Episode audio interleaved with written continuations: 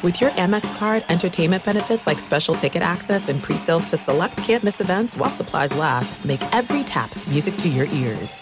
Superchargers, headlights, and more. With over 122 million parts, eBay Motors has everything you need to maintain your vehicle and level it up to peak performance. And with eBay Guaranteed Fit, your part is guaranteed to fit your ride every time or your money back. Stay on your A-game with all the parts you need at the prices you want. It's easy to bring home huge wins. Keep your ride or die alive at ebaymotors.com. Eligible items only. Exclusions apply. It's Freddie Prinze Jr. and Jeff Dye back in the ring. Wrestling with Freddie makes its triumphant return for an electrifying fourth season. Hey, Jeff, are you ready to rumble our way into an all-new season of Wrestling with Freddie? You better believe I have. I've been practicing my body slams, and I'm jacked. All right, don't go injuring yourself now. We'll be highlighting the best stories and matches of the week in wrestling from AEW, WWE, and have one-on-one talks with the best talents in the world of pro wrestling. Listen to Wrestling with Freddie on the iHeartRadio app, Apple Podcasts, or wherever you get your podcasts. The volume. Well, NBA fans, the wait is over. NBA basketball is back, and DraftKings Sportsbook, an official sports betting partner of the NBA, is celebrating an unbeatable offer. New customers can score $200 instantly in bonus bets for throwing down $5 on the NBA. Win or lose, it doesn't matter. You'll start the season with an instant dub. And with DraftKings parlays, everyone's got a shot at even bigger basketball wins. String together multiple bets from the same game or build your parlay across multiple games for a shot at making your payday even sweeter. Basketball's more fun when you're in on the action. Download the DraftKings Sportsbook app now and use code Mannix. New customers can get $200 in bonus bets instantly for just betting $5. Only on DraftKings Sportsbook with code Mannix. The crown is yours. Gambling problem? Call 1-800-GAMBLER or visit www.1800gambler.net. In New York, call 877-8-HOPE-NY or text HOPE-NY 467-369. In Connecticut, help is available for problem gambling. Call 888-789-7777 or visit ccpg.org. Please play responsibly. On behalf of Boot Hill Casino and Resort in Kansas, licensed partner Golden Nugget, Lake Charles, 21 plus age varies by jurisdiction, void in Ontario. Bonus bets expire 168 hours after issuance. See sportsbook.draftkings.com/football terms for eligibility and deposit restrictions, terms, and responsible gaming resources. All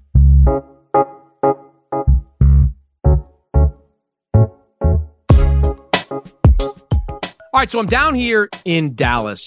Just finished watching the Clippers play for the second time during the James Harden era. Caught them play earlier in the week when they played in New York at Madison Square Garden. They lost that game to the Knicks. They lost this game tonight to the Dallas Mavericks. 3 straight losses now. The Clippers have opened this Harden era up with. And we've got to talk about it because there are some really bad warning signs right now for the LA Clippers on both sides of the ball. What happened tonight in Dallas was ugly. And it didn't look like it was going to be ugly early on. The start of this game, the Clippers looked like they might have turned a corner. First quarter, they got off to a hot start. James Harden got off to a hot start. 14 points, 3 of 3 from the floor, 2 of 2 from three-point range. Got to the free throw line 6 times. At one point, the Clippers led by 12. And you started to think, watching that game, all right, maybe this is what the Clippers can really look like. Maybe this is what this offense can really look like.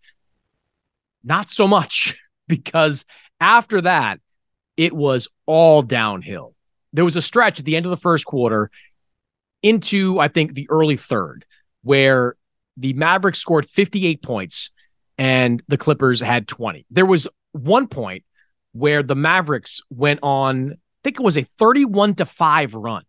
31-5. Who goes on runs like that? And we're talking about the Mavericks here, too. Not to disrespect the Mavericks during this taping, but the Mavericks are not exactly the 90s Pistons when it comes to defense. I mean, they're just a game removed from Jason Kidd calling them soft and saying they weren't a great defensive team. They looked like an elite defensive team, at least for the first 3 quarters against the Clippers. And that's where this game ended. I mean, Ty Lue threw in the towel at the end of the third quarter. A minute to go in the third, he pulled the starters, put the bench guys in. That's where they stayed till the end of the game. So this was a 3-quarter game that for the last 2+ was dominated by the Mavericks. So we're starting to see some trends emerge with the Clippers that have to be disconcerted to Ty Lue and to that front office. It starts with the defense. Go back to the Knicks game. The Knicks shot 47% from the field in that game, 38% from three. That's not good. The Clippers committed 22 turnovers. Some of that you can excuse because it was James Harden's first game, and he was trying to incorporate himself and his style of play on the fly to that Clippers team. So the 22 turnovers were bad. They were a big reason the Clippers lost, but you can kind of look past that a little bit. The defense was a little better in the second game against Brooklyn. The Nets shot just 40% from the floor, did shoot 37% from three. So that's something to be wary of. But, you know, the Clippers defense wasn't awful. The offense was awful. They had 15 turnovers in that game, didn't crack 100 points for the second game in a row, as this team continued to try to, you know, figure out the right way to play alongside James Harden. This Mavericks game, this was like the worst of both worlds. It was. Defensively, the Mavs shot 52% from the floor, 45% from three. That's the totality of what Dallas did in this game. Just look at the first three quarters, which was really the ball game. And the Mavs shot 56% from the floor and 51% from three. The Clippers overall were 8 of 27 from beyond the three-point line. That's sub 30%. So they could not get their offense going in this game, and their defense was absolutely hapless against the Mavericks offense, which, you know, by the way, the Mavericks offense is actually pretty good. So let's talk about the concerns and what this team needs to fix in order to get itself onto the level that they believe that Harden trade put them on. Offensively, they've got to move the ball. The games I've watched of the LA Clippers, you know, over these last three, the ball movement has been non-existent. It has been one pass shot, no pass shot. At times, most of the time, when the Clippers made a second pass, often it was because they had to, because the ball handler got gobbled up and he had nowhere to go, and he's looking around, and he has to make a pass, and it leads to a contested, you know, three-point attempt or a contested mid-range jump shot. They're going to find a way to have a coherent offense. I know the Clippers have a lot of elite one-on-one players, but in the NBA, it really doesn't matter how many great one-on-one players you have if that's all you're doing. Not a lot of teams succeed when their offense is isolation heavy. Not a lot of teams succeed when it's just one pass, two pass, and that's it. The Clippers, that's who they are right now. They're bringing the ball up the floor. They're throwing one pass. Whoever gets that pass, they isolate. They're throwing to Kawhi Leonard or Paul George at the elbow, and then Kawhi Leonard and Paul George just go. These are talented guys.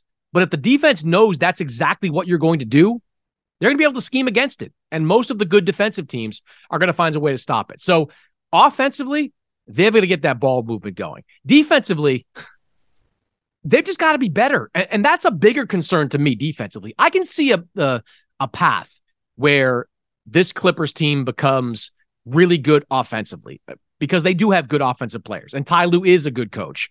But defensively, yikes. Like, where are the stops coming from in the backcourt?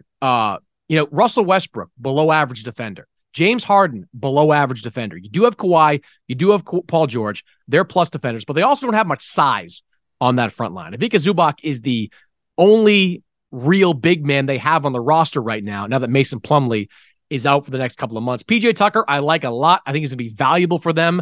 If they get into the postseason, have to defend Kevin Durant, he can defend Nikola Jokic in stretches as well, but he is not built to be a 30 to 35-minute per game center for this team. So they've got some real problems up front with the size. That's something they're going to have to address because the rebounding, that's a big-time issue. Their transition defense was also an issue. Every time they missed, it seemed like the Mavericks were grabbing the ball out of the basket and they were just going. Those numbers were terrific for Dallas as they've been for other teams against the Clippers as of late. So, you know, some of this stuff will certainly get rectified over time. Give James Harden another week, 2 weeks.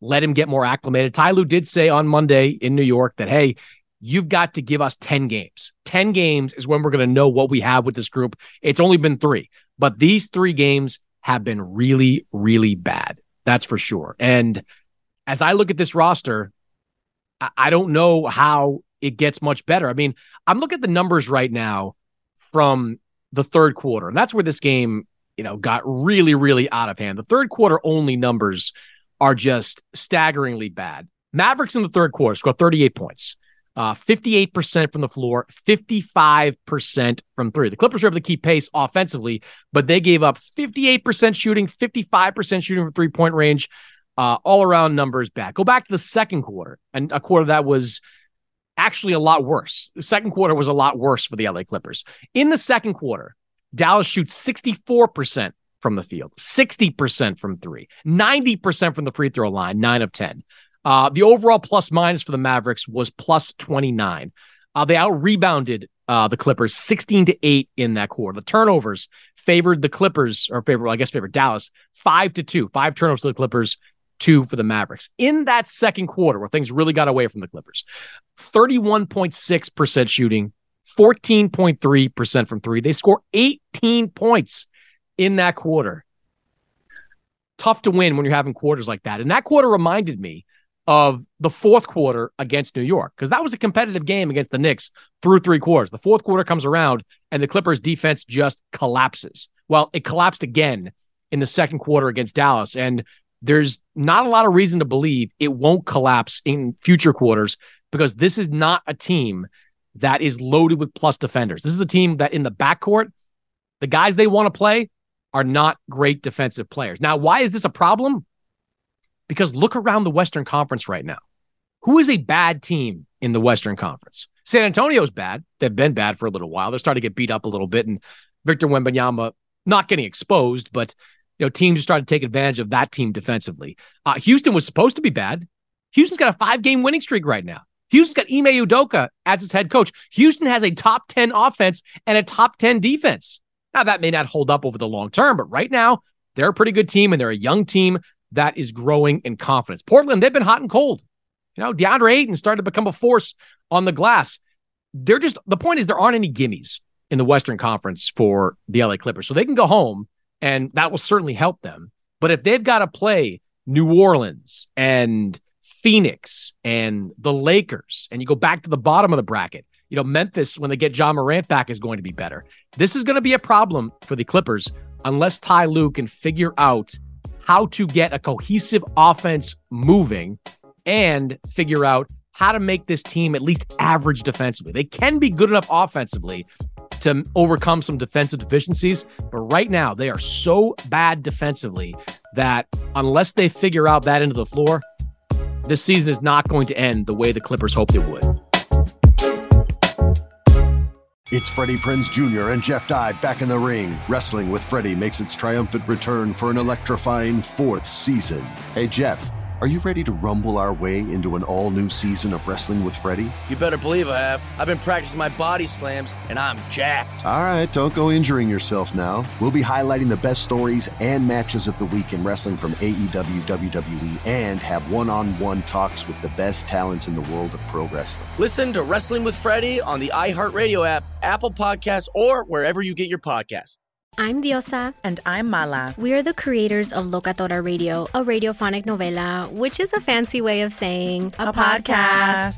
Welcome to Locatora Radio, Season 9. Love at first listen. We're older, we're wiser, and we're podcasting through a new decade of our lives. This season, we're falling in love with podcasting all over again. And getting to the heart of our stories. We're going places we've never gone before, and we're bringing you along with us. With new segments, correspondence, and a brand new sound. Season 9 is kicking off with an intimate interview with Grammy Award-winning singer-songwriter Natalia Lafourcade. What's giving you hope right now? Well, when I see what music does to people, it gives me a lot of hope. If you liked Locatora before, you're going to love Season 9. Subscribe to our show and you'll see why Locatora is your prima's favorite podcast. Listen to Locatora Radio as part of the My Cultura Podcast Network, available on the iHeartRadio app, Apple Podcasts, or wherever you get your podcasts. The Big Take from Bloomberg News brings you what's shaping the world's economies with the smartest and best-informed business reporters around the world.